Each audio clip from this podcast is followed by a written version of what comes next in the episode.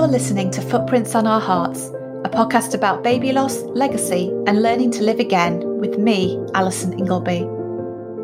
The baby loss community is one that no one wants to join, but together we can break the silence around baby loss and help each other navigate the rocky road that is grief. Because all children leave footprints on our hearts.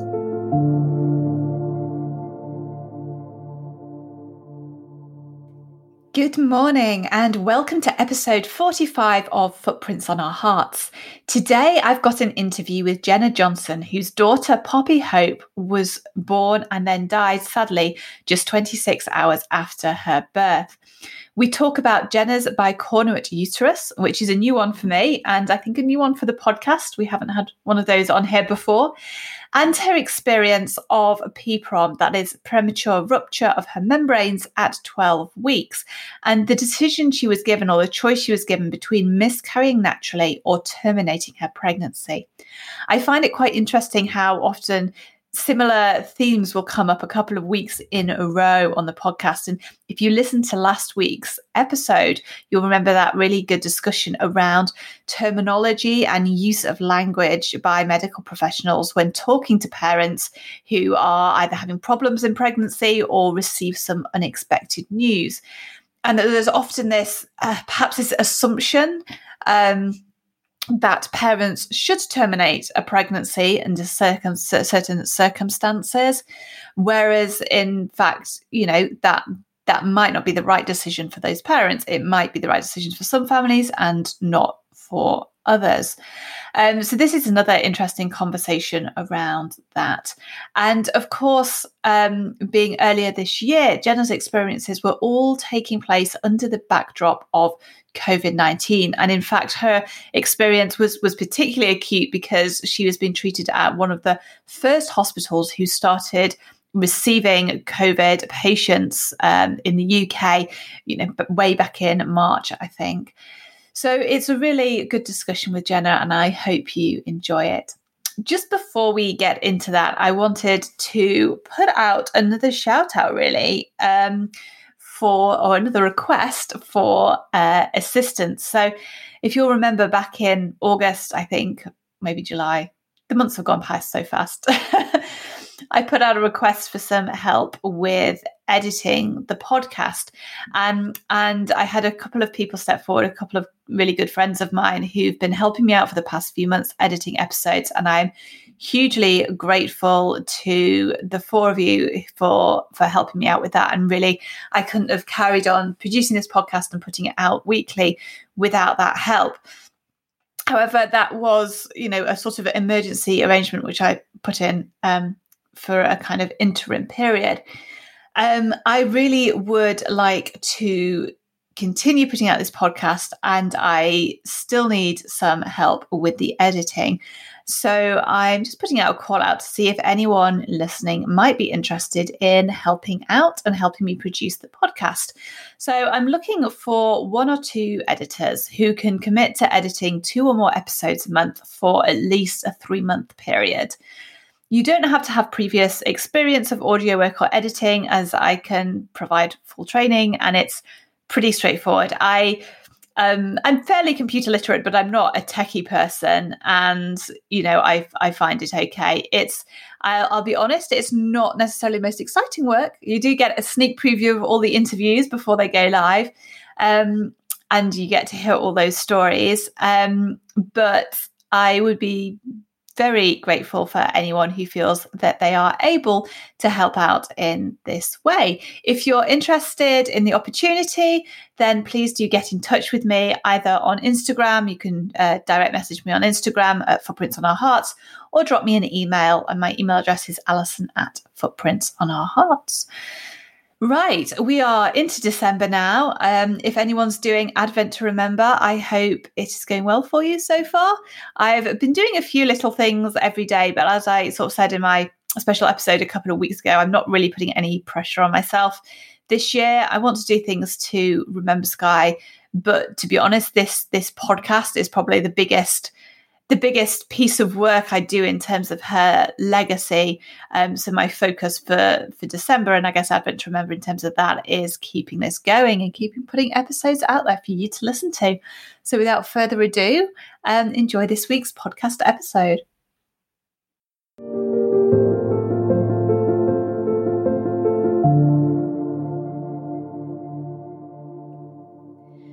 Today, I'm joined on the podcast by Jenna, whose daughter Poppy Hope died just a day after she was born in May 2020, while the UK was in lockdown due to COVID 19. Welcome to the podcast, Jenna, and thank you so much for joining me today. Thank you for having me. Oh, that's, you're welcome. So, Poppy is your second daughter, and I just wanted to start by asking how was your pregnancy and birth with your eldest daughter, Daisy? And was there anything that raised any concerns for you in terms of Poppy's pregnancy? Um, yes, yeah, so with um, getting pregnant with Daisy, um, it started pretty much after me and my husband got married, and we had the conversation about you know children as you do before but it was kind of like let's think about it you know once we're married. Um, but um, i had a few issues in my early 20s um, with my um, reproductive system. So um, when i was about was it about 20 in 2011 um, when I was about 26 um, I got really poorly with sepsis and I was in hospital for two weeks and basically um, under them two weeks investigations um, it come to light that I have two uteruses. Um, yeah. This sorry I'm going to interrupt you here. I'm terrible for interrupting but I had I had honestly I've never heard of this before. Like how how common is that? And and like how do you get two uteruses? Right like, that's yeah. a really good question but no it is it's it's yeah it blew my mind. So i when i tell people it's kind of like a bit of a like party trick. It's, a, it's my a magic power. It's my magic power. And um, yeah so originally uh, when when when i found out i was i was only in my 20s and i was really poorly. So I, I didn't really i kind of didn't do as much research as you do like later on when, when something like that is so you know important but yeah so i basically um, found out about the two uteruses and and they said that it happens when um, the fetus is developing in in obviously the you know my mum's my mum's pregnancy um, and it's what i got told it was called a bicornuate uterus. So it was um, it was like a heart shape and it has um, a left and a right and um, separate ovaries to it. So I was like, right, okay. And they were like, so you might have some difficulty with your fertility. Um, so that was obviously in, in my early 20s a bit of a shock, but I wasn't really in a relationship. And it, it sounds silly. I kind of, because I was so poorly, I, I kind of black, blocked it out as such from what I think now. Um, and yeah, so they basically said this is what it is, and you might have some issues with fertility when you're ready to decide with children. You know, um, kind of come and see us. Um, and that was it. Oh, and also, what they told me too is um, that I have one kidney, and that that's also very common. Um, in not common as in it's common that you have two uteruses, but um, when people do have this type of um, abnormality um, the kidney also is. So that was what was making me quite poorly, and it all kind of interlinked. But when I did research and, I'm a mum, it was kind of like one in a million people. Um, from what we, I, I, can't quote that now because it was way back when, but yeah, so I used to say, oh, I'm one in a million. it was just kind of like a, a talking point. And, you know, I spoke to my mum and she's like, well, do you want children? I was like, I don't know, mum, I haven't met the one to decide. Um, yeah, so I just kind of carried on and, and you know, just as you do with, with, in your early twenties, I got better, and yeah, that was that was it. And then obviously moving forward, met my husband, got married, discussing children, and kind of after we were married, it was like, right, I, I kind of I want to start thinking about it now, but I'm, I'm a little bit nervous. And he was aware of obviously what had happened in in the past, and he was he's really good. He's like, right, well, we'll just see what happens. And I was like, yeah, okay. And um, that was, I think, in the November, and I was pregnant um, by the end of January. So I was like, wow, oh, excited but shocked because I just had this impression of, oh, I'm, i might not even have children. I, I don't. I, I just, I didn't want to explore it. I just thought, right, let's try and see what happens, and it actually happened, and we were like, wow, this mm. is amazing. Um, and did you get did you get any specialist care then because of of your uterus? And i guess did they had to do extra scans to check where she'd implanted and that kind of thing? Yeah yeah. So it was it was you know you have your booking in in in um, appointment and um, i with daisy i um, went for a private scan. Um, just again once I was pregnant, I started thinking, right, okay, and, and researching, is this what what what do I need to do now I'm pregnant, basically, because I hadn't really explored it a lot, to be honest. Um, so yeah, so uh, we went for a private scan at eight weeks, and then the booking, and I, I made them aware of obviously the, the, two uteruses, and they were quite they were quite oh yeah, you know we we've seen it before, and um you know, and you you'll you, you'll possibly be under a consultant, and I was like yeah great, okay, and it just went from the 12 week scan um, to kind of the 20 week. And then at the 20 week, I got assigned to a consultant.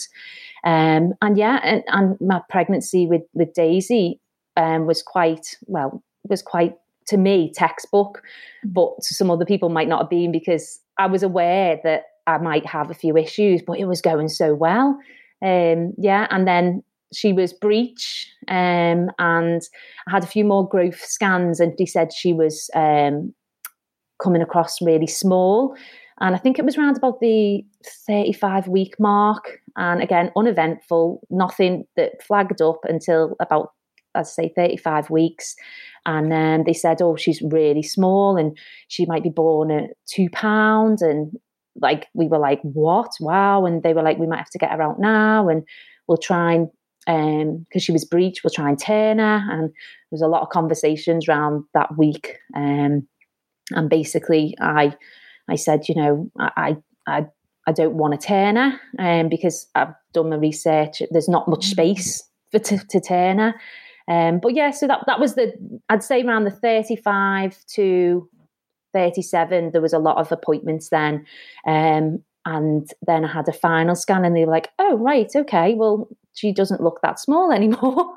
I was like, oh my gosh, two weeks of like mayhem, but I was relieved. Um, yeah, so we had a we booked in for a planned C section at 39 weeks because she was breech, and mm. um, they said with the uterus it, it's too complicated for a natural birth, which I'd come to terms with, you know, throughout that preg- throughout the pregnancy, and um, yeah, planned C section. It was very bizarre.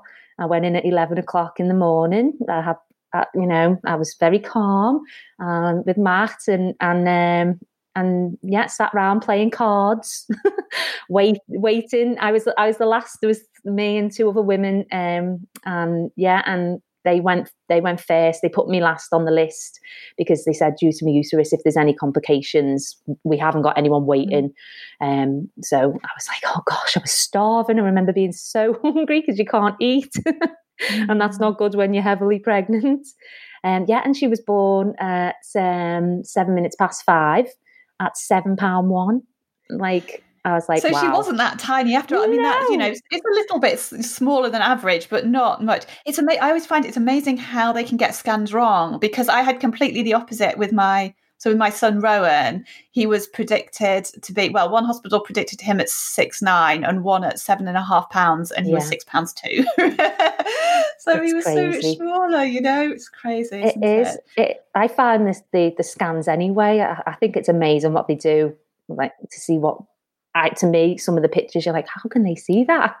yeah, but I was you know, in the C section, it was Matt was there when I had the um, the epidural and and everyone it was so calm and I was obviously scared like like you are it's a big operation and scared but I was ready you know I was re- I was ready like I'm ready for this I'm mentally prepared for it. And yeah it just all went it went so well and and mm. she was she was here and, and that was it. And the, as I say the only slight complication was then two weeks of saying right is she small? Is she not? What should we do? Mm. and I'm glad obviously we held out for the um the 39 weeks because she was perfect. Yeah.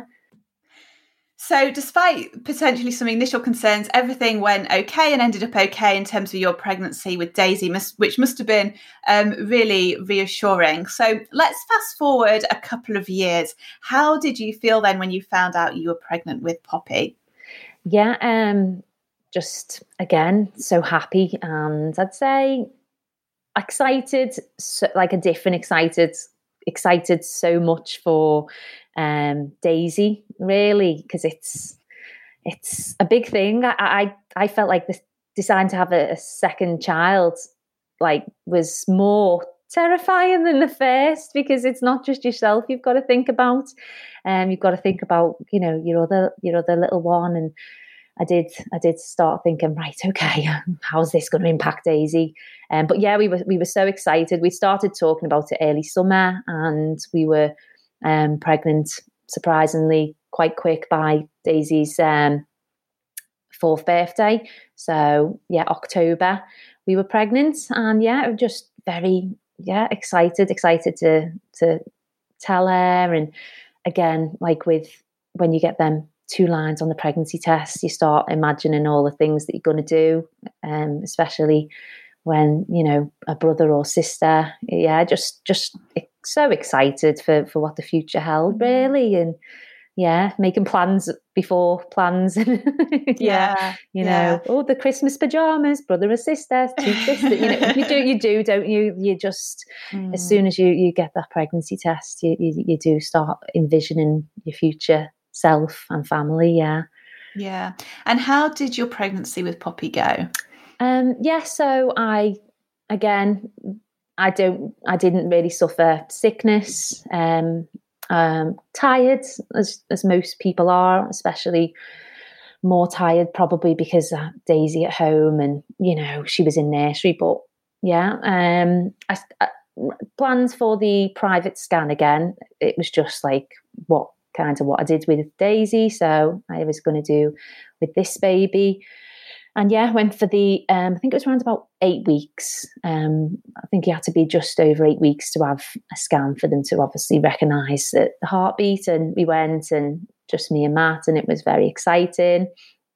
Um, and yeah, we there there our baby was the little flicker of of the heart, and yeah, we were like, right, wow, this is amazing, as as, as usual, with feelings and emotions, and we decided to tell Daisy um, after the scan and our family, um, which, you know, is quite early, but she is very, to me, a bright little four year old and she she loves mummy cuddles and you know even now at five she wants me to carry her everywhere. So and I, I, it would she would have really mum why can't you do this and why can't you do that? So we wanted her to be involved. So yeah, we told her pretty much after the um, private scan, and after the private scan, um, I started to have um, a bit of spotting, um, which I'd, I'd, never had with Daisy, and I was like, mm, right, okay, I'm, I'm a little bit concerned about this, and I had my booking in um, session and I told the midwife then, and she was like, "Oh, right. Well, it can be normal, you know, usual questions. Are you in pain? Is it this? Is it that?" And I was like, I don't know. From that point, I was like, I just didn't have this with Daisy. Like, again, trying not to think just because of the pregnancy with Daisy, it will be the same. But you know, she give me the midwife give me reassurance and and stuff. So just kind of um, carried on. And I was um, obviously in work. I've got quite a quite a manual handling, heavy duty job. Um, so the first kind of I had to have the discussion with work because I couldn't continue doing as much as I, I, could previous. So I told work and yeah, and I'm just waiting for the, the, the 12 week scan. And between the eight and 12 week scan, I, I still was having like this little bit of spotting. Um, and it got to about, um, must have been about 11 weeks. And I had like what I thought, you know, was, was a, a a, bleed. Um, and to me at the time, it was like a big bleed. But um, so we ended up going up to the. Um, it was a weekend, and we ended up going up to A and E. and because I wasn't in the bracket of you know being actually under antenatal at that point because it was so early, and uh, A and E, it was kind of there was no obstetrician there. It was you know we'll check you over, but you're not in pain. You you know I'm like I'm a mis- I'm a miscarrying, and they're like, well, you know we we we don't think so. You know all these things, and basically said that they'd book me in to the early pregnancy um, clinic um, for the the follow, following like Monday because this was the weekend. So we went along to the early pregnancy and um, apprehensive, thinking the usual, oh gosh, heartbeat, heartbeat, and went into the scan room and there was, yes, heartbeat, like because I'd only had one episode of the bleed, so it wasn't like a constant. Um, so yeah, so the the sonographer was um, quite, you know, quite, quite uh, how do I put it into words? You know, oh, everything's fine. Yeah, everything's yeah. fine. You know, um, the only thing that she um, was unsure of is where the bleed was coming from. She couldn't see anything around the baby, um, so she did uh, like an internal scan.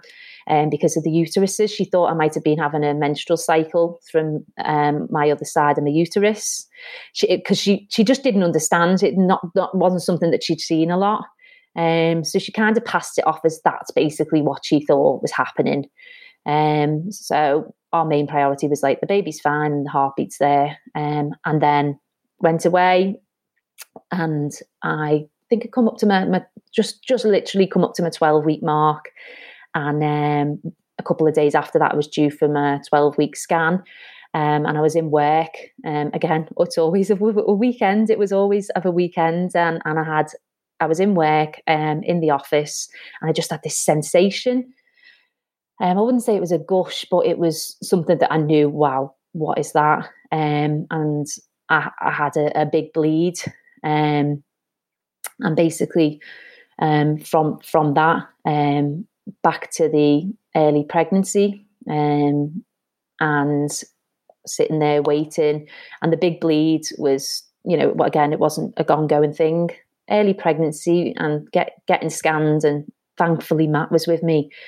Um, and the sonographer just kind of was like, hmm, right, okay. And we could see the heartbeat. And she's like, there's the heartbeat. Oh my gosh, yes, thanks, thanks. You know, so grateful and relieved. And she's like, but her face kind of changed. And I was like, right, that dread, that like, what is going on? And she just kind of was like, got the scan from the week before that they had and got them on the screen. And I was just like, what?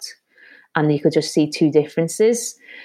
So when you obviously look at your scan picture, you see this tiny little baby, you know, there. And it's kind of like in this black bubble.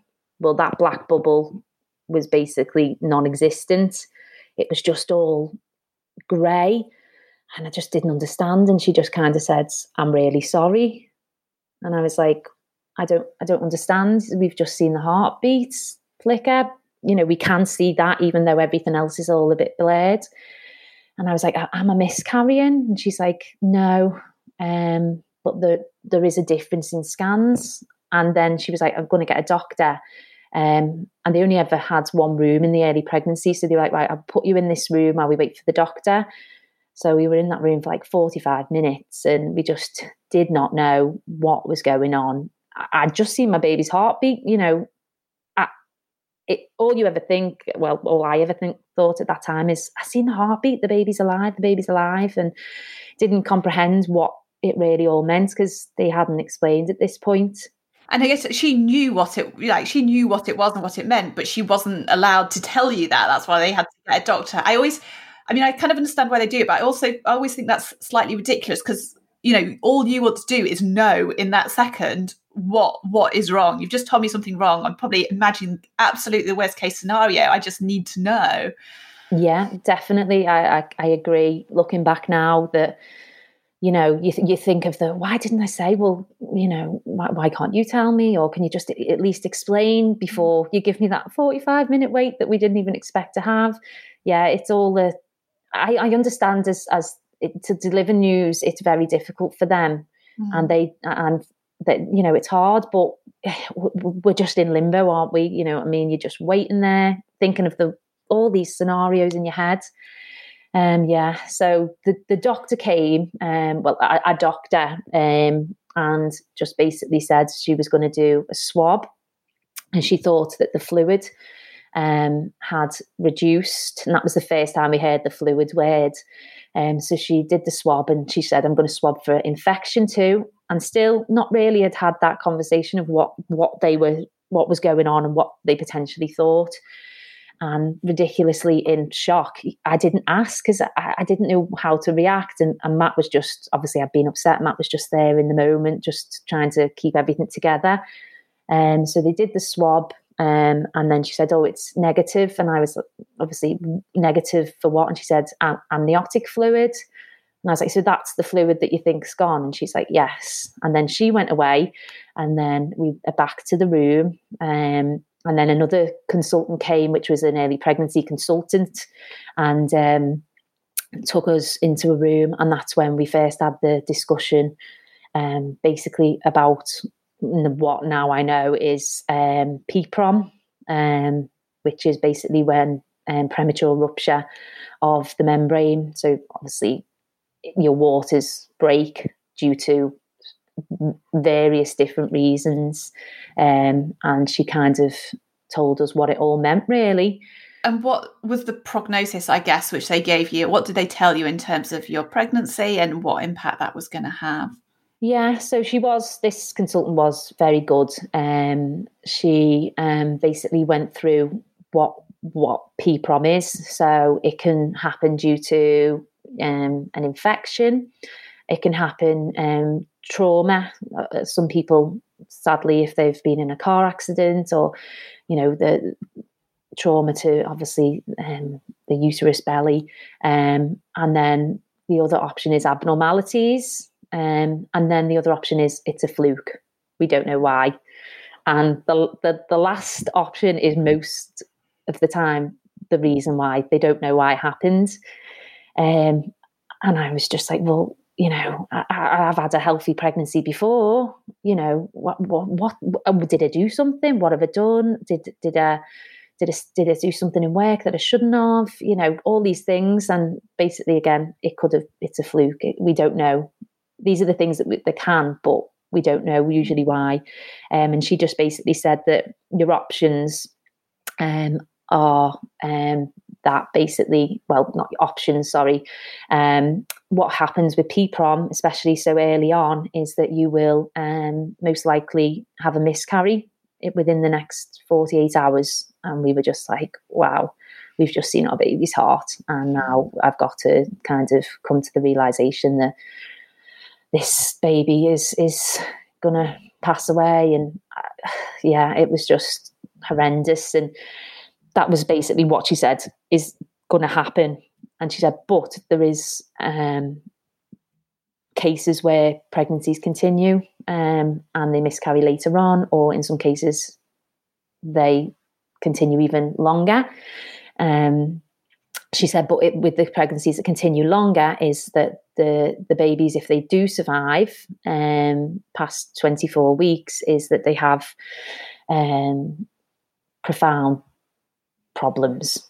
and um, they have um, lung um, their lung development, so they they can't breathe basically um, very well. Um, they have um, cerebral palsy, also is mentioned. They have limb issues.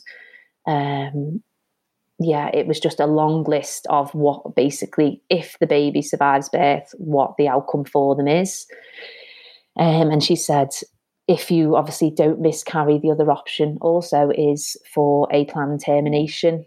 Um, and I was like, right, okay. So she gave us all obviously these options, and I was just overloaded with, right, okay, the, the, the, there's no options because basically you're telling me that my baby's gonna gonna miscarry, and we're gonna miscarry in the next two days anyway. And um, yeah, so she she did deliver that. It, it, sounds a lot of information, but she did deliver it with empathy. You know, mm. she was she was really caring and considerate, and um, she could see that Matt and myself, even though we were in this state of shock, we we wanted to absorb as much information as we could. Um, and and she basically said, you know, if you if you if you want to to stay now, and we can obviously go down the option of the the termination, that that is something that you can do. She said, but I want you to really think about, you know, what's the the next stage of go home and miscarry at home, or if mm-hmm. you just want to kind of stop the pregnancy now. She said, but I really want you to make you know, I want you to to really think about that and not putting any pressure on you. So it's just a horrible situation for her to give that news and yeah, for us to sit. But I'm I'm glad she you know she did realize that you needed that time and there was no pressure then to, to to be like right well you need to make a decision now. Either you go home or or you know we're going to do this procedure. Because obviously you're completely in shock then and that shock doesn't just disappear and that's not a position you want to be in when you're making those kind of decisions.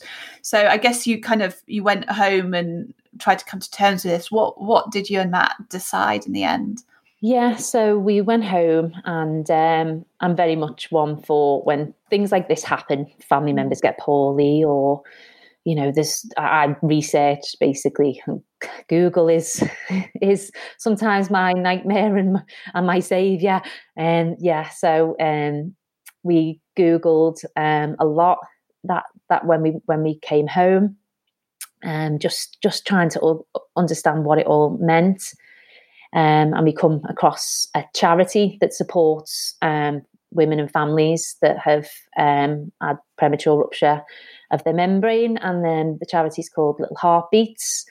Um, and we kind of read stories and usual social media. Um, and yeah, we reached out to them just to kind of get some information um, because it's a very premature rupture of the membrane.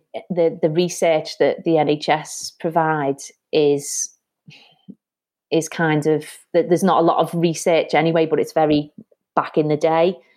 Um, so yeah, they provided us with a lot of information. Um, you know, not not all good. There, there, was a lot of a lot of obviously positives, but they were, you know, making us aware that obviously other outcomes. So yeah, we just kind of again absorbed all the information and decided, right, okay, we're going to go back to the hospital. We're, we're going to wait for the 48 hours and just kind of see see what happens and go back to hospital. And, and we, we're kind of just doing it day by day, to be honest, at that point.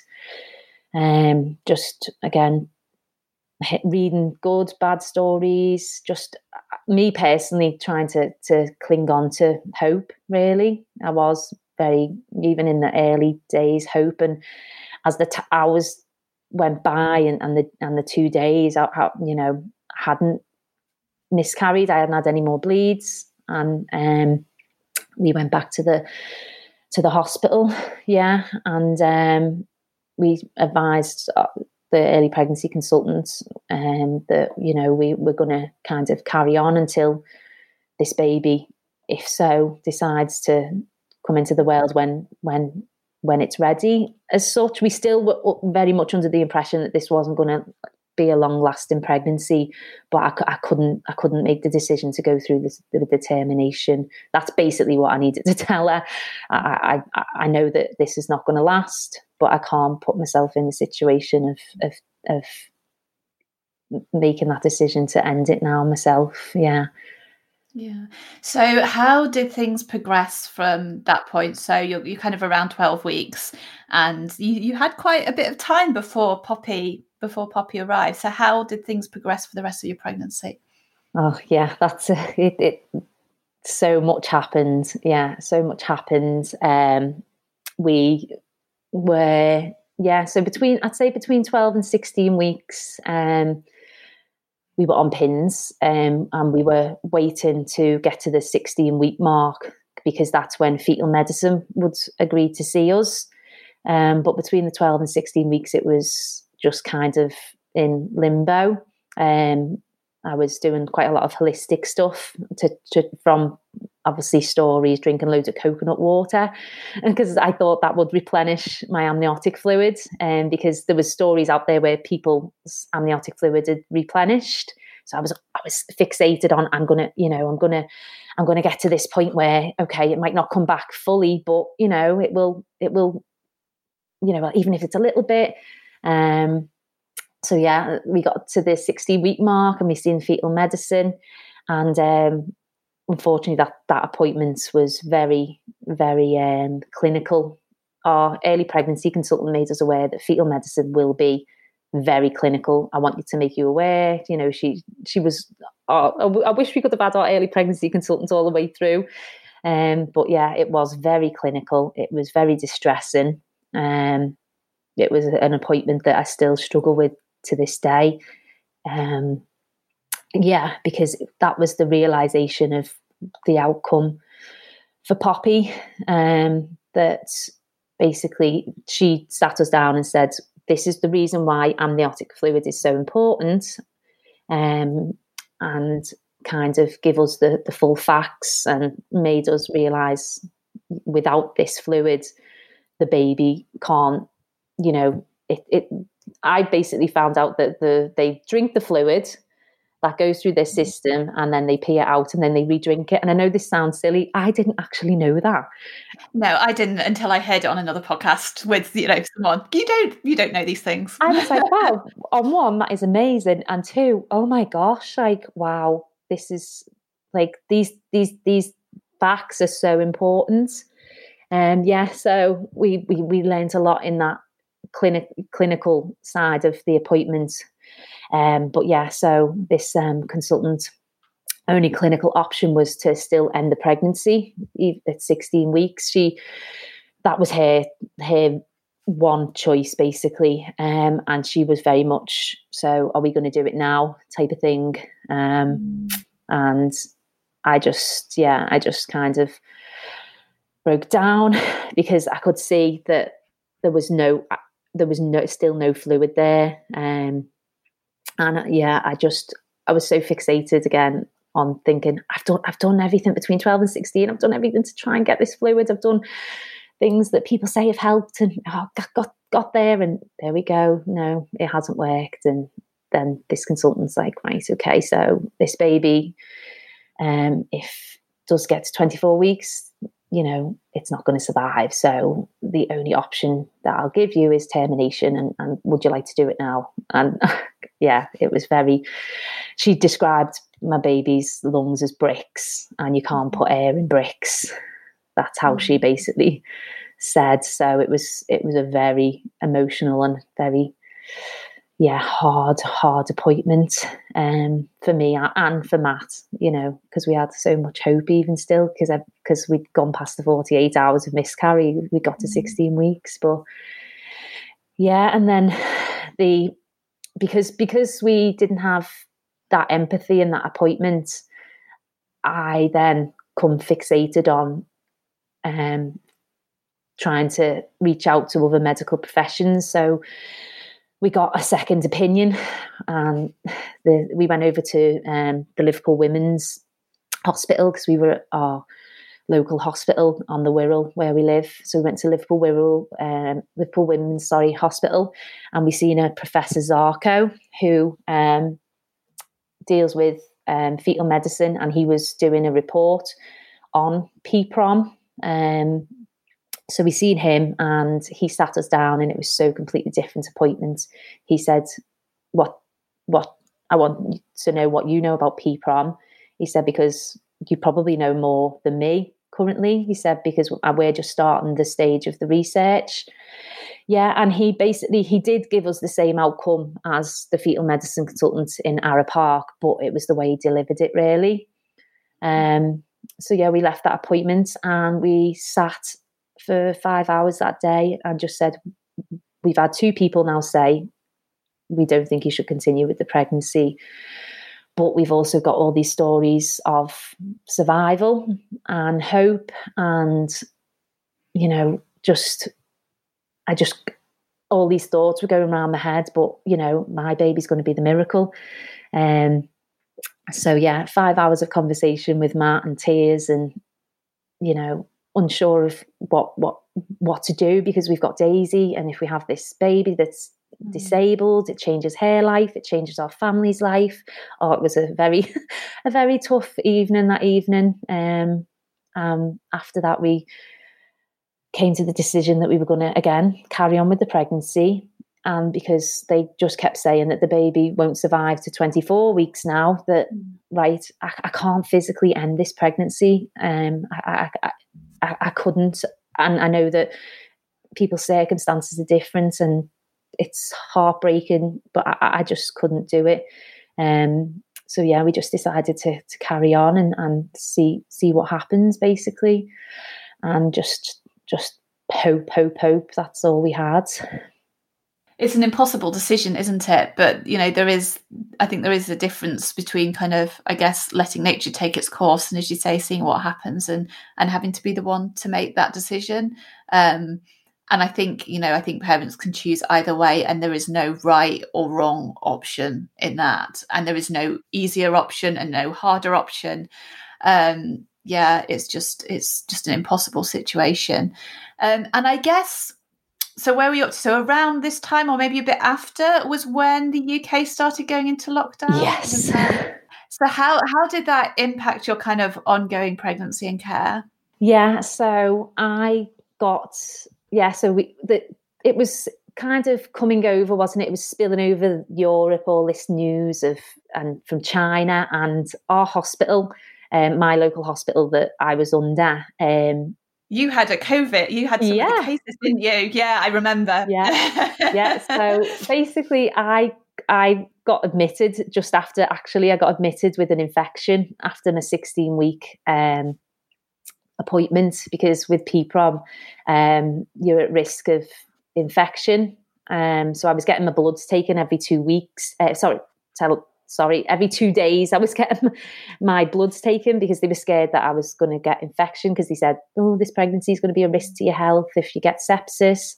So yeah, I got admitted and um, I was in hospital for two days because my, my markers had gone up with infection wise. So that was a bit scary. And um, basically all these people from China came to our hospital. Uh, in my mind, that's what the, the media was saying. Oh, you know, this hospital on the Wirral, this little place on the Wirral is.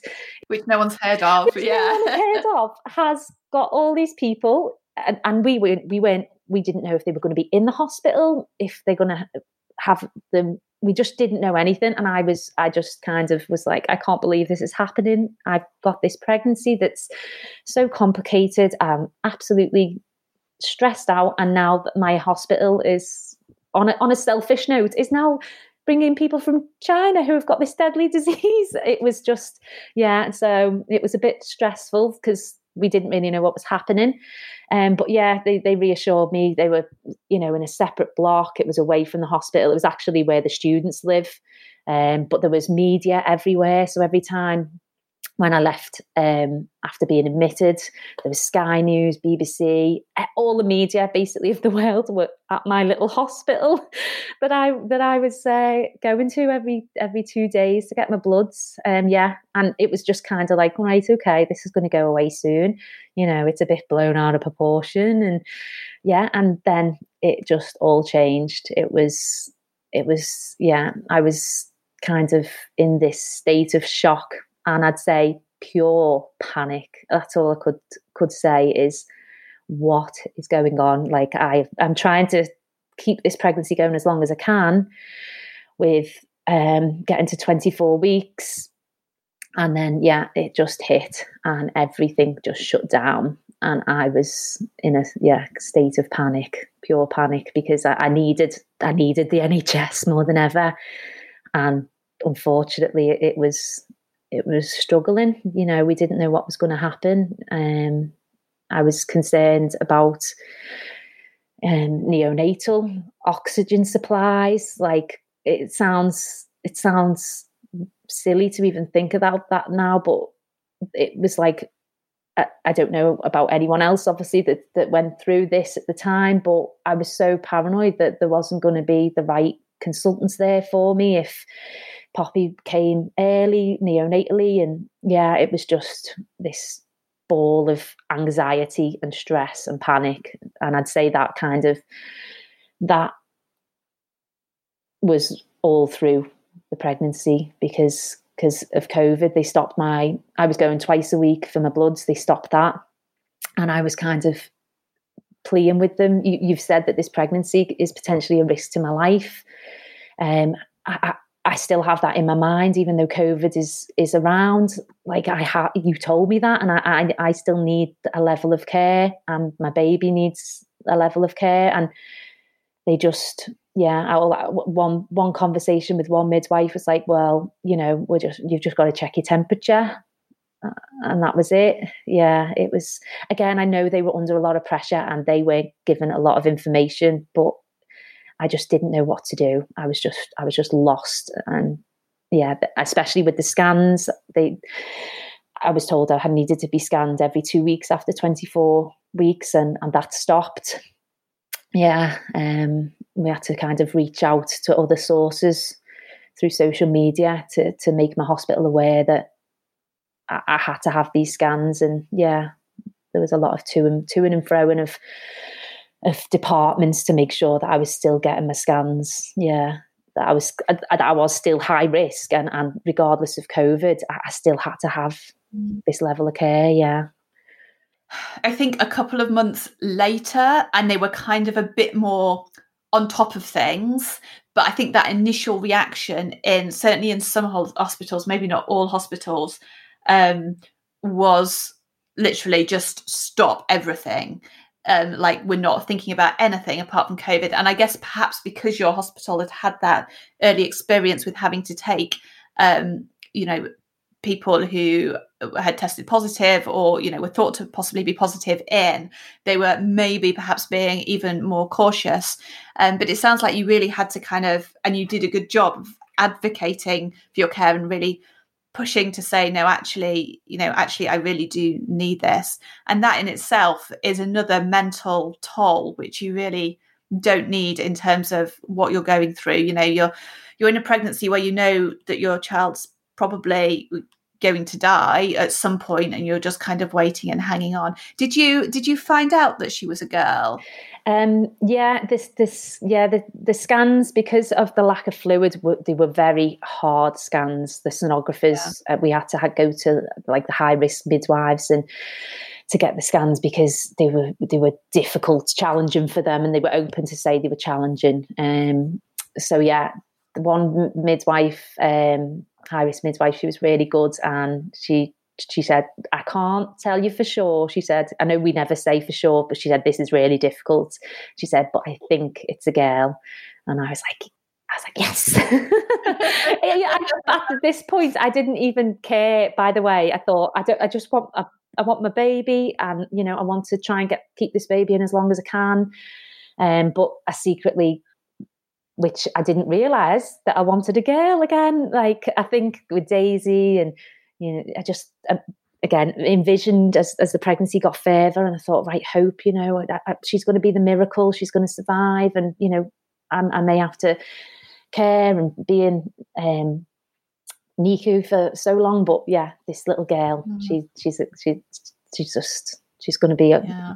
our little girl, and with Daisy, just again making them visions of the two sisters, yeah, yeah, and and I I know so so from my sort of pregnancy with my rainbow baby, um, and we had a few uh, concerns, I guess, which came up around the 25 week mark, and the consultants were talking in like milestones to hit, and it was like right, the first milestone you need to hit is 28 weeks, and then 32 weeks. And I remember my one of my consultants congratulating me on hitting 32 weeks because that meant I could give birth in the hospital I was supposed to deliver at. You yeah. know, if it was before that, so there's all these milestones. And, you know, Poppy got past that 24 weeks and she got past the 28 weeks and she got past the 32 weeks, yeah. which all I guess must have given you you a bit of hope.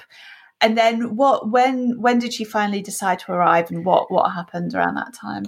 Yeah, so I had my 32 week appointment and it was like wow. It was it was actually I hadn't actually been seen by fetal medicine up until from 16 weeks to 32 weeks. Um, we still don't know why I wasn't actually my hospital said that they all work under fetal medicine, but I was under an obstetrician.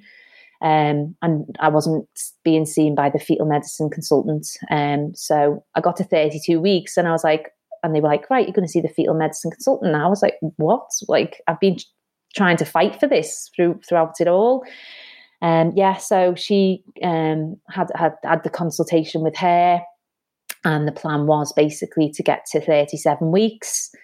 Um, and uh, Matt couldn't be with me, obviously, throughout you know the the process of uh, scans and the bloods and stuff like that. Once COVID hit, he couldn't, so he couldn't be there.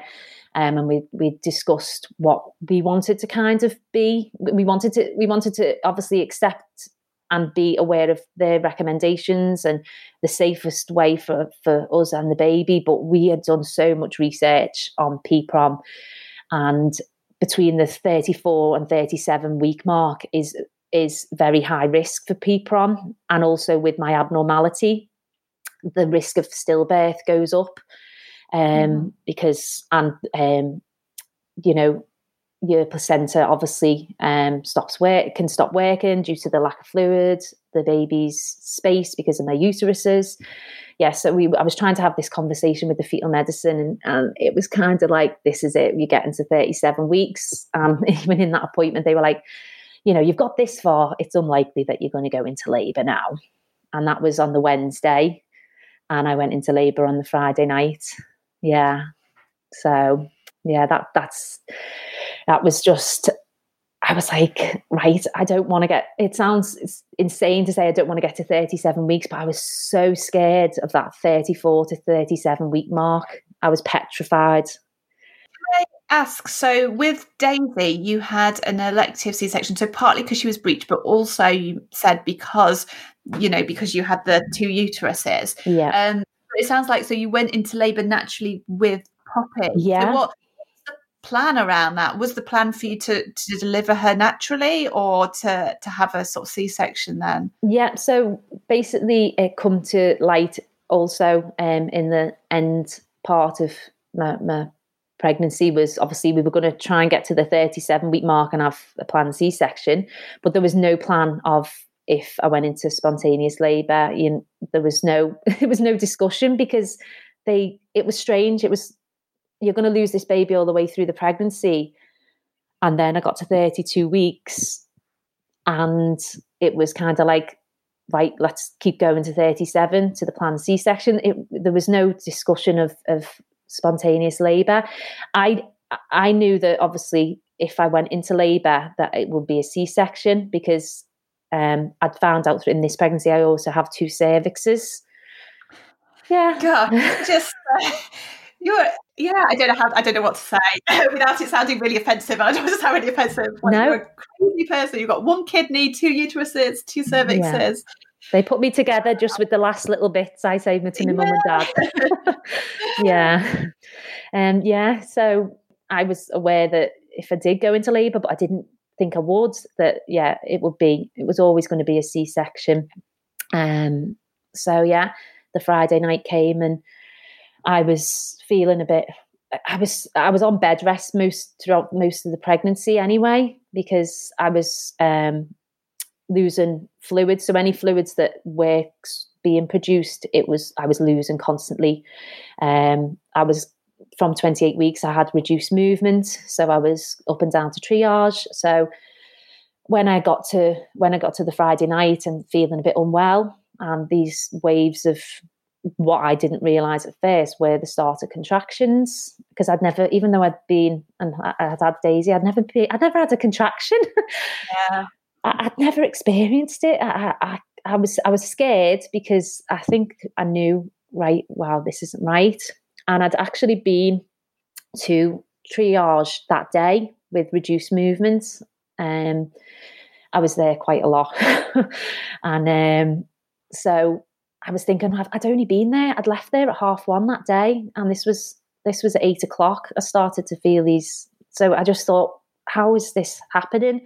So yeah, it was um, time in the contractions and then the phone call. Right, okay, this is this is uh, where we're at, and this is kind of how I'm feeling. And the midwife on the phone was like, I, I explained about the PPROM, the the high risk that I'd been in that day. And she said, Right, okay, it sounds like Braxton Hicks, stay at home and get a bath. And I was like, Well, I'm nearly 33 weeks and I'm high risk. And, and also, just to make you aware, I can't get baths. I couldn't get any baths throughout my pregnancy because of the risk of infection. And she's like, Oh, just get a shower. And I just was in shock. I was like, um, and okay, um, yeah, you know, back on the bed and thinking, right, this is getting worse. And then after basically 40 minutes, Matt had had enough and he rang up and she was like, right, come down. And we went straight to the hospital and I was in a lot of pain. Um, yeah, I never felt pain like that before. Um, yeah, that was, and it was terrifying because I didn't know what was going to happen. I didn't know this was the realization like this is, is this actually happening now? Um, and we got to triage and Matt couldn't come in with me. Um, he had to sit outside, and I was just crying and terrified. And uh, spoke, you know, they knew I was coming in, um, and the receptionist, can you take a water sample? So shuffling, shake, shuffling, shaking uh, to the toilet um, to do a sample. And shuffle shake back to triage with Matt's help, but he can't get past this point of the door um, yeah, so he, he, helped me in, and the receptionist, um, sorry, to relay back, uh, shuffle shuffle to the toilet, done my um, water sample, and what I realised is I had um, meconium in my in my obviously my sample, um, and I, I, had quite a lot. I could tell, so I, I showed the receptionist, and she said, "Right, okay." put me in a room and Matt waiting outside, and and um, they kept me in that room for forty five minutes without being assessed. So it was very traumatic in in that time. And Matt couldn't come in, and he'd rang them three three times through the buzzer, and they're like, "The midwife's coming now. The midwife's coming now," and um, I was in that much pain. I couldn't even ring him. I was just crying and, and te- absolutely terrified, just not knowing. I was just, I want to see someone. I want to see a midwife, you know. Um, yeah, and the midwife came and assessed me and realised about the meconium, and it was straight on, straight onto the wheelchair. Opened the triage door. You husband, yes, quick, get his stuff. We're going down to theatre. And yeah, it was like just complete terror, absolute mm-hmm. terror from the minute I walked into triage to getting onto that wheelchair.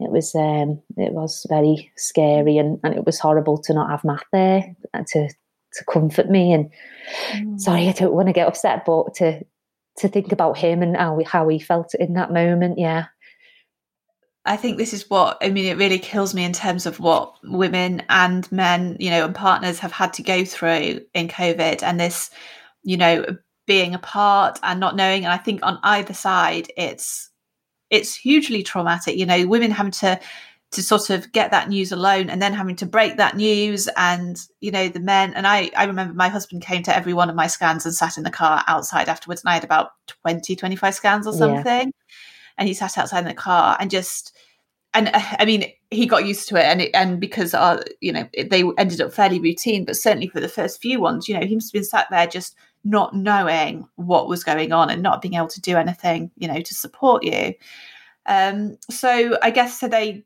got you into theatre pretty quickly to to get her out what what was that moment like when they got her out and what did they say because there must have been so many things going through your head in terms of you know what I guess what condition she was in, what sort of health she would be in coming out of you. What what did they tell you? Yeah, so because it was the emergency C section, it was so different to the obviously mm. you know mm. the plans with Daisy, and then you've got COVID on top of this. So there was a slight little bit of a wait because it was a very busy night. So Matt was obviously with me at, at that point, and I'd had my COVID test. Um, so there was a slight little bit of weight on on the um, the tests back because so, I'm a bit unsure of if the reason why with the wait was whether they were waiting for the result of the COVID test or whether it was because of the busy, you know, there was someone in theatre before me. But yeah, so it was just it. When I say wait, it wasn't, you know, to me it was seconds, but it was just all very, very chaotic. People coming in, people going out, masks. Yeah, it was. So I went into theatre, and um, Matt Matt was nowhere to be seen. It was kind of like we were split, um, and yeah, it was. They taped up the door, um, and all I can remember is knocking because they were aware that neonatal had to be there, but they couldn't be in the room until Poppy was actually delivered. So mm. that was something that I was very scared of because again, you just want everything to run smoothly. And I don't I don't want people knocking. I don't I want I want them there then, you know, it's very I was very aware of that on top of everything else. And Matt wasn't with me. Matt with Daisy, Matt was there even when I say I got the epidural, but he was nowhere to be seen. And I just remember saying, Where's my husband? Where's my husband? And just hearing this, as I say, this knocking, people in and out, the surgeon with his big mask on. It looks like something from a film. Um, yeah, and then Matt just appeared and it just went quiet. And there was a lot of, uh, you know, tugging and pulling, and, and it just went quiet. And I didn't hear a cry. Um, they didn't really have that conversation of, you know, what what's going to happen because it was so rushed. Um, and there was, it was just so quiet. I just remember once she was born, it was so quiet to me anyway. It felt quiet. It maybe wasn't. Um, and not hearing that cry was just just devastating because again hope stories of even babies you know an early early premature rupture you know there's, there's there is stories where babies have took their first breath you know and then needed assistance but they got that first breath in. So i was again hope for that that sound and it didn't happen. And we didn't get to see her. We we seen her being wheeled away in obviously a special incubator, but we didn't know what had gone on. We knew that they told us she, she you know, she's alive, um, but she's very poorly. Um, and you know, when when you get cons- when as soon as you can see her, you can see her, and you just kind of. I, I don't remember crying at that point because I just think I was like, wow, I, I just I can't explain it. It's it's like an out of body experience of thinking, I've had my baby, but I haven't got my baby. Mm. Um, so it, it, it's quite it's quite of a strange feeling because she's alive, and you're like, wow, that's amazing. Wow, she's done so well. I'm so proud of her. And then to think, well, what what's next? What what what next is going to happen? Um, and not knowing. Yeah. So yeah, and I guess you know you'd had the sort of i guess a more standard experience with daisy and you know your baby is born, your baby's placed on you, your your baby is there. And as you say, it must have been so lost having my baby's born, my baby's gone, and all I want is to be with my baby. And, instead, I'm kind of, you know, on my back on this theatre while they're kind of stitching me up and you know i've got all this anesthetic going on and and everything's crazy and i don't really know what's happening and obviously you know their priority in that in that situation is to get Poppy, you know, to the treatment room and the and the things she needs, and you know, they haven't had a chance to maybe assess sort of how she is yet. But that must have been must have been so so hard. How when when did you sort of finally get to meet her or, or get to hear what her kind of? Yeah, so we had I had to be in recovery um, for a minimum of an hour, um, as in the room next to theatre where they assessed me, and then I went up to maternity. Matt was with me all the way through. Um, originally before COVID, and we thought about potentially the long term neonatal. I had this vision of me going in recovery and Matt going with the baby, but obviously because of COVID, he could he couldn't go he couldn't go with the baby, so he stayed with me. So yeah, we were together um, in my recovery for I'd say it was about three hours, maybe a little bit more, that we were obviously, I was so aware that I needed them to just do what they needed to do. I, I wanted to know everything, but I also wanted not to want to take them away from her. She needed them. And I was second on the list. Like, mm. let me know what, let, let me know the details as much as you can, but I don't, I just need you to focus on her, you know, mm-hmm. keeping her, keeping her alive. So we got, we got information. We did, you know, she is very poorly. And, we, we, were advised that she did need um, some form of res- resuscitation. Um, she was born alive, but obviously couldn't get that breath. Um, again, it was just she's very poorly. And the consultant that was dealing with her came up, and I think this is the first time we realised, and he said, We need to get mum and dad down there now. And um, yeah, that was that was difficult for the hospital too because um, I was put from a recovery bed to the standard bed in maternity, and obviously I couldn't move because I just had the mm. C-section. So they, it, it, all these people in the room discussing how they're going to get me down there because the neonatal ward had very um, small corridors, so the the bed that I was on couldn't fit and I was like, right, they're just all talking about, so what should we do? Do, do, do, do, do. How should we do it? We, we, can get around this bend. And yeah, so they decided to get me back on the recovery surgical bed and get me down there. and it, yeah, it was, it was a, it was a tough, tough one for me, Matt, mm-hmm. and them because they were so, they, to be honest, they were so amazing because they just were like, we need to do this now. We need to get her on. We need to get her down. And um, yeah, they, they um, took us down there, and Poppy was in an isolation room away from the, the big ward of neo, neonatal because of COVID. Um, they couldn't put her onto the ward. She didn't have COVID, but they didn't know basically if she did or didn't. So she was in her own room, and there was just obviously a lot of people around her, and they wheeled me in. And um, yeah, it was just, it was terrifying because I was scared going into them doors thinking that I've got this poorly baby, you know, she didn't cry and I'm so scared of what what what what she might be like. And then they wheeled me in and it was just like looking at Daisy. She was just perfect. She was um yeah, she I was like, wow, she doesn't look like this poorly little baby. Mm. She was four pound one.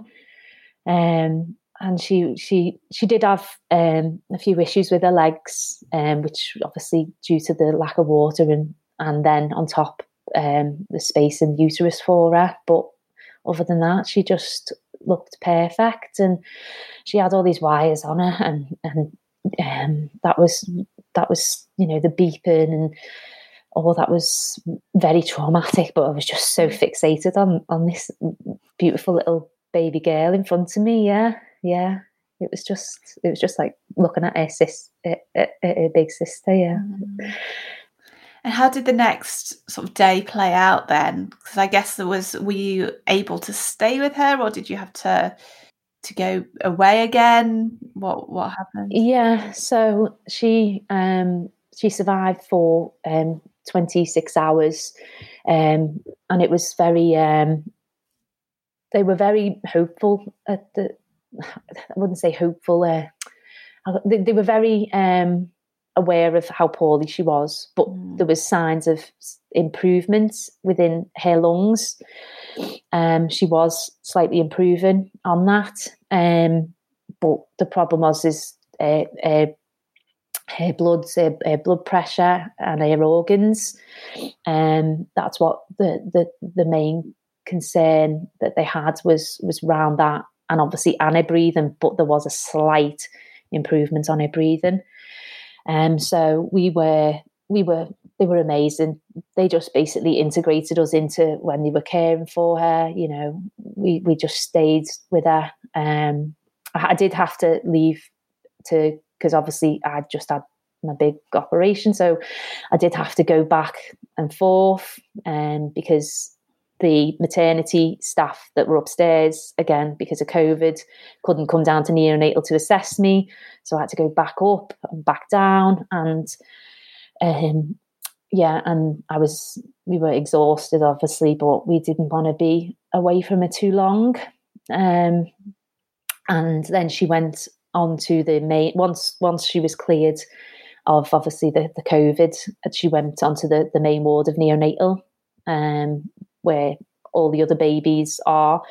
Um, and they were obviously she was the they did make us aware she is the one that you will see us with Mo. You, know, we, we, were with her constantly, and our consultant Sarah um, kept us updated of everything. And um, again, just constantly telling us that she was very poorly.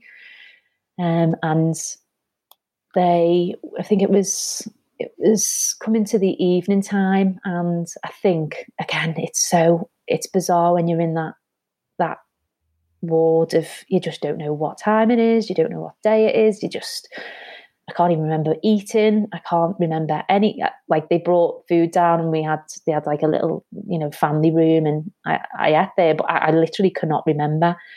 Um, so I remember one of our neonatal nurses saying, "You need to get some sleep. Like need to, you know." Um, she's, you know, she's stable. Um, again, she's still very poorly.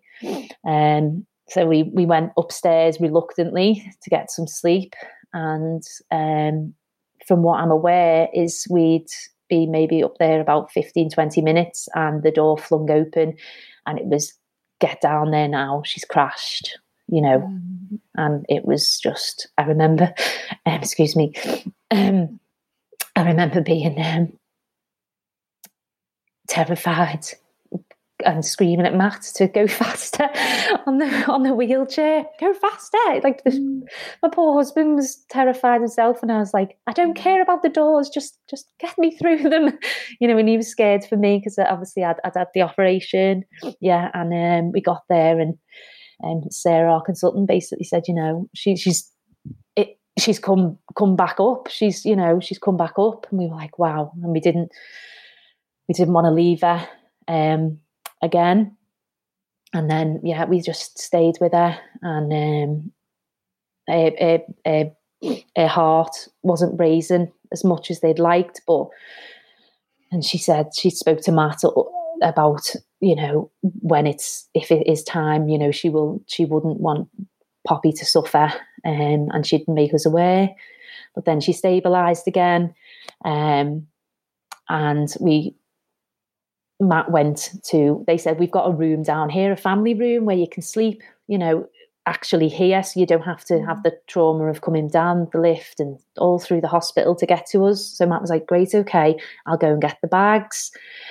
And um, he went to go and get our bags from upstairs from the uh, maternity ward, and Poppy crashed whilst he, he like went. she knew gone. yeah, yeah. Daddy here. and uh, and as as this was happening, I, I was reading to her. I, the, the neonate were amazing. I was reading this little book called the oh, what was it, the Gingerbread Man? Yeah, the Gingerbread Man book, and I was singing to her, and then it, I could see a heart rate dropping. And Sarah, our consultant, came over and it's like, "Where's Matt?" And um, ring him, and he he. I don't again. I don't know, but he just appeared. He must have ran the fastest he'd ever ran, and and then yeah, she uh, they t- took her out and um, put her on me, and um, yeah, she she she sadly slipped away in, in our arms. Yeah, yeah peacefully. You know, she didn't have all the wires on her at that point, and yeah, she just slipped slipped away peacefully. Yeah, I'm so sorry. Thank you so much for sharing that with us. Sorry, I'm getting I'm getting tearful as well. It's um yeah, it's such a yeah, such a sad story, and I'm I am glad that you got to hold her. Yeah, hold her at that time in the end. Yeah, and I think after um after obviously you know th- things happen in the hospital and stuff i think you then went to or you were able to go to a hospice to actually spend a bit of time with poppy and have daisy there as well. Could you tell us sort of how that came about and um, and what the hospice gave you in terms of i guess making those memories and having that time together as a family? Um yeah when um when poppy was um in the neonatal, um, the hospital uh, have got a process of um, our local hospice, um, Claire House, um, to come. So Pop, when Poppy was still with us, Claire House came and they um, took footprints while she was still here. Um, and they were very much like, we're, we're here, you know, if if the, the time comes where you need us, then we'll, we will be here again. If you do, because we were still, again, very hopeful. So we'd met them just before Poppy had passed. Um, so yeah, they, they, um, they came to neonatal after she passed. So about she passed at three um, three in the morning, and um, they were there at like half nine. So you know the the same morning, um, and they came and basically they were incredible. All, all, to be honest, all even neonatal was incredible. Like once Poppy had passed, we had an amazing neonatal nurse who said, you know, do you want a bath there? We bathed there. Um, you know, got we didn't we didn't really have much clothes. You know, they the neonatal got clothes and she she just this nurse was like an angel basically, and um, she explained that Claire House, if we're happy to, um, will come um, and you know explain what what what what options you've got. So they came and um, they basically said, you know, you can come back to Claire House with us, and we were just like, oh, what what do we do? We don't know that we don't know what to do. Did you stay in the hospital? Do you not? Nothing was discussed. If mm. Poppy passes away, what what what options? Only until once she she passed, and they just kind of said, "You can come back with us. Um, you can stay with us for seven days with Poppy." Um, we can look after you. Daisy can can come, um, and yeah, we decided to to do that. And we're just so grateful we did. They came and they had an absolutely beautiful Moses basket for Poppy. And um, they we, we, we placed her in, in the Moses basket and we um, we we travelled to Claire House um, with with with our two Claire House support workers, me and Matt. Like we I don't know what we would have done without them really. Yeah, they they took us to Claire House. So Claire House is obviously a, a children's hospice, um, and they have a bereavement suite within the hospice. Um, it's called the Butterfly Suite. So they they took us there, and um, they have a room set up like a a, a cot and um, a rocking chair and beautiful scents and just it was just like being at home basically you know the way that you would have your nursery set up and, and they have the cold cot where poppy was placed. And um, yeah and off from that room was a living room and just with a, a doors open to this beautiful garden. Yeah and it was just it's strange to say but it was so peaceful. It was just it was like we couldn't bring poppy home but that was the best for, for us to, to take her there because looking back now, I couldn't imagine if I didn't see the bereavement suite in Arrowe Park. I didn't experience anything like that. But in my vision, I've only got Claire House, and, and that mm. felt like where Poppy's home was at mm. that point. You know, that's where she she needed to be with us. Yeah. And how did you explain Poppy's death to Daisy, and what did she make of her little sister? We got to Claire House obviously um, late morning, and Matt, um, Daisy was with Matt's mum. Obviously, we hadn't seen Daisy since I went into to labour. Um, so Matt went to to get Daisy, and before he did, he, he said, he, he, "Should should we tell her now?" And I said, and I said, "Yeah." I, I looking back now, I, I, I feel overwhelming guilt that I wasn't there, but he he told her when he got to his mum's um, because when I went into labour, Matt was putting her into bed. Mm-hmm. We we didn't really, you know, when I didn't know I was in labour, I was just feeling a bit poorly. So, and she said she, when I went before I went into labour, she went, "Night, mummy, are you okay?" And I was like, "Yeah, and yeah, just feeling a bit tired." And she was like, "Baby's ready to come now." And I didn't know at this point. So when obviously she woke up the next day and I wasn't there with Matt, she knew that mummy and daddy were at the hospital. So she knew that where we were. So when Matt went to pick her up, Matt's mum hadn't said anything to Daisy, just mummy and daddy are at the hospital, you know, stuff to do with the baby. So Matt went and, and took her uh, into Matt's mum's front room and kind of explained to her. And he said that he, he'd never really heard her cry like that before. And she was very, very upset. But very wanting to see me, um, which is typical Daisy. Mm. She, she's a bit of a mummy's girl. Yeah.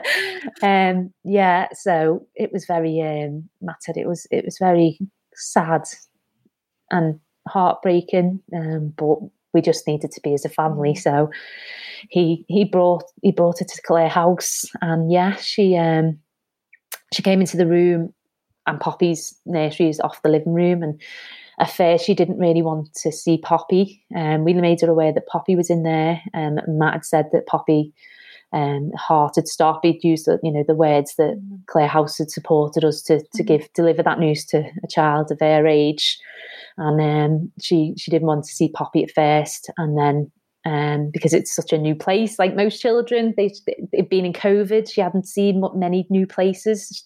It sounds strange to say, but she was quite excited. She thought it was like a hotel. yeah. Um, and then after a couple of hours, um, because Claire House had a big playground, it's an absolutely beautiful place, even though it's a hospice, it's an incredible, beautiful place. But had a big playground and they let her go on it.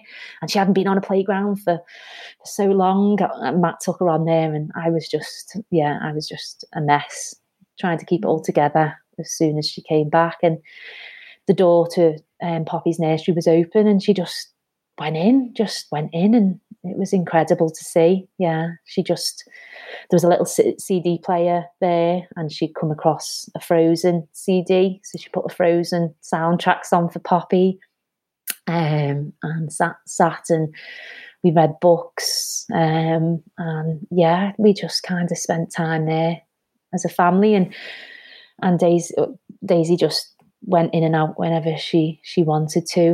Um, mm. Yeah, we we spent we could have spent seven days there, um, but because of Daisy, she was getting a little bit, and Poppy was changing. Um, we, we we were very conscious yeah. of that. Um, but yeah, we we we were in them three days that we were there. We made a, a lot of memories. Um, we got to take Poppy again. People, it's hard because people saying this to someone that hasn't gone through baby loss is a very strange conversation to say i took my dead baby for a walk. But i did and we did and it's something that i'm so glad that we did. And claire house i didn't know that i could. Claire house suggested it. They had a beautiful amazing silver cross pram and they put poppy in and we just walked around the grounds of of claire house and I got Poppy out and we had some absolutely beautiful pictures and Daisy got to to be close to her. She didn't really want to hold her as such, but she got to I held her and she got to be close to her instead of just seeing her in a cot. Yeah, and they're memories that I'll forever cherish. I'm so grateful to Claire House for for giving me that opportunity really. Mm-hmm. And we're now just over six months after Poppy's death. How have the past six months been for you, and how have you kept going, kept being a mother to Daisy while grieving Poppy and dealing with everything the world has thrown at us in in 2020? Um, yeah, it's been very difficult. Um, I'd say, uh, uh in relation to carrying on as a as a mum with a for just five year olds. Um, and it's been difficult because you, you, you carry on because you've got them. Of course, you're they're the reason you swing your legs out the side of the bed every day. But then there's that overwhelming feeling when you don't want to swing your legs out the side of the bed. And she's absolutely incredible, Daisy. Um, she's my complete support. But I wish she didn't have to be. You, you know, it's it's hard, and Matt's been incredible, but I've just I'm coming, I'm getting better at accepting that I don't have to be super mum, if that makes sense. You know, yeah, and it's still such early days as well. Yeah, like it really is. Yeah, and yeah. coming to the realization that that I'm not the same person as I was not even just six months ago. My, you know, my waters went round December, you know, December last year. I this is when my isolation started. Obviously, COVID happened in March, but my my issues started nearly a year ago, um, and it's yeah, it's it's the last six months is trying to now come to terms with and accept that I am a different person and we're a diff you know we are a different family now. In good ways and unfortunately in sad ways. Yeah. It's um it's it's it's it's been a tough journey but of course it's going to be tough and it's i'm just trying to accept that really now. And um, it's hard with with covid.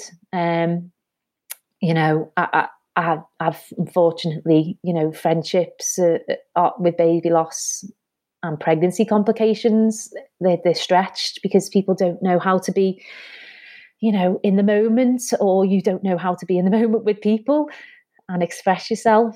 Um, and then on top of that you can't have that interaction you know that actual one-on-one time to sit and hold someone's hand and yeah and be be with each other and and just grieve. Yeah.